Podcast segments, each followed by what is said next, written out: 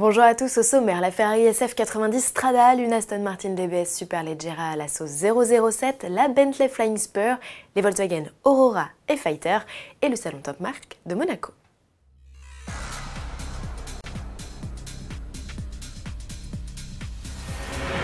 Ferrari ouvre un nouveau chapitre de son histoire, mieux que la Ferrari, sa première hybride de route, voici la SF90 Stradale, sa première hybride rechargeable de série. Ce modèle, qui n'en remplace aucun autre, marque le 90e anniversaire de la Scuderia Ferrari, d'où ses initiales SF. Contrairement au F1 qui associe V6 et moteur électrique, la supercar mise sur trois moteurs électriques et le V8 biturbo maison qui affiche désormais 780 chevaux, 60 de plus que la récente F8 Tributo. Avec 1000 chevaux annoncés, c'est tout simplement la première Ferrari de route à afficher une puissance à 4 chiffres. Le couple s'élève lui à 900 Nm.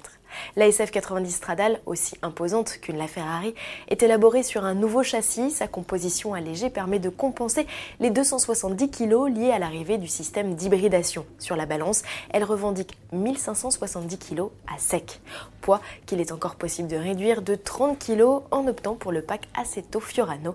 Il propose des panneaux de porte en carbone et un échappement en titane.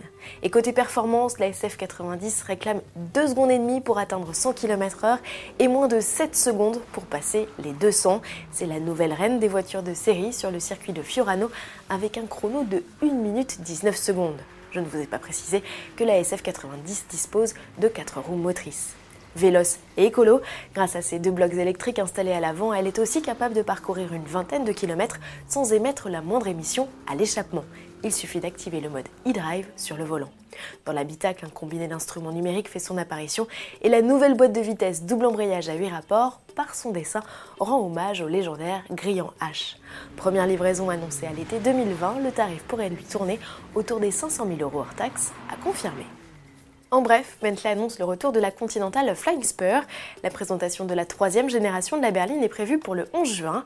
Cette annonce s'accompagne d'une vidéo teaser sur circuit et d'une info intéressante. Il s'agira de la première Bentley à recevoir quatre roues directrices, de quoi améliorer stabilité et agilité. Aston Martin et 007, c'est une histoire qui dure en attendant l'arrivée de la rapide électrique. Dans le prochain opus des aventures de James Bond en avril 2020, la firme de Gaydon s'amuse. Elle a lancé une série spéciale de la DBS Superleggera, hommage à la DBS qui jouait en 1969 aux côtés de George Lazenby dans Au service de Sa Majesté.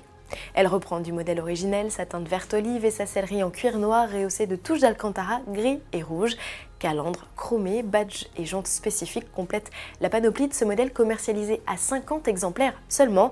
Tarif 300 007 livres sterling, soit environ 341 000 euros.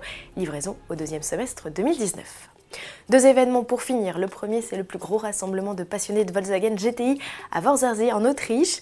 À cette occasion, les apprentis des usines de Wolfsburg et Zico ont présenté deux Golf revus et corrigés par leurs soins.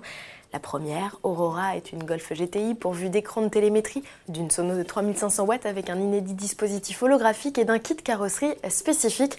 Elle tire 380 chevaux de son 4 cylindres 2 litres. La deuxième création se nomme Fighter. Elle affiche 400 chevaux, soit 100 de plus qu'une classique Golf R SW. Elle hérite aussi d'un kit carrosserie qui augmente sa largeur totale de 6 cm. Pourvue d'un système d'éclairage sur le toit et de lumière stroboscopique à l'avant, elle sera utilisée comme voiture de sécurité lors des courses sur le Ring en Allemagne. Pour finir sur une note sportive, si vous êtes sur la côte d'Azur, sachez que se tient jusqu'au 3 juin le salon Top Marque de Monaco pour sa 16e édition. L'événement rassemble pas moins de 30 marques et 70 véhicules. La sélection est éclectique avec des voitures de série et de course. Les constructeurs les plus prestigieux ont fait le déplacement, Bugatti, Aston Martin ou McLaren qui présente d'ailleurs en avant-première sa nouvelle GT. On croise aussi quelques curiosités comme ce buggy à 6 roues signé Ferox ou cette F1 à moteur V12 Ferrari. Pour l'anecdote, cet exemplaire unique, élaboré à partir d'un vrai modèle de compétition, est immatriculable. Pour la découvrir, il faudra néanmoins être prêt à débourser 40 euros, le prix du billet d'entrée. Bon week-end à tous et à lundi.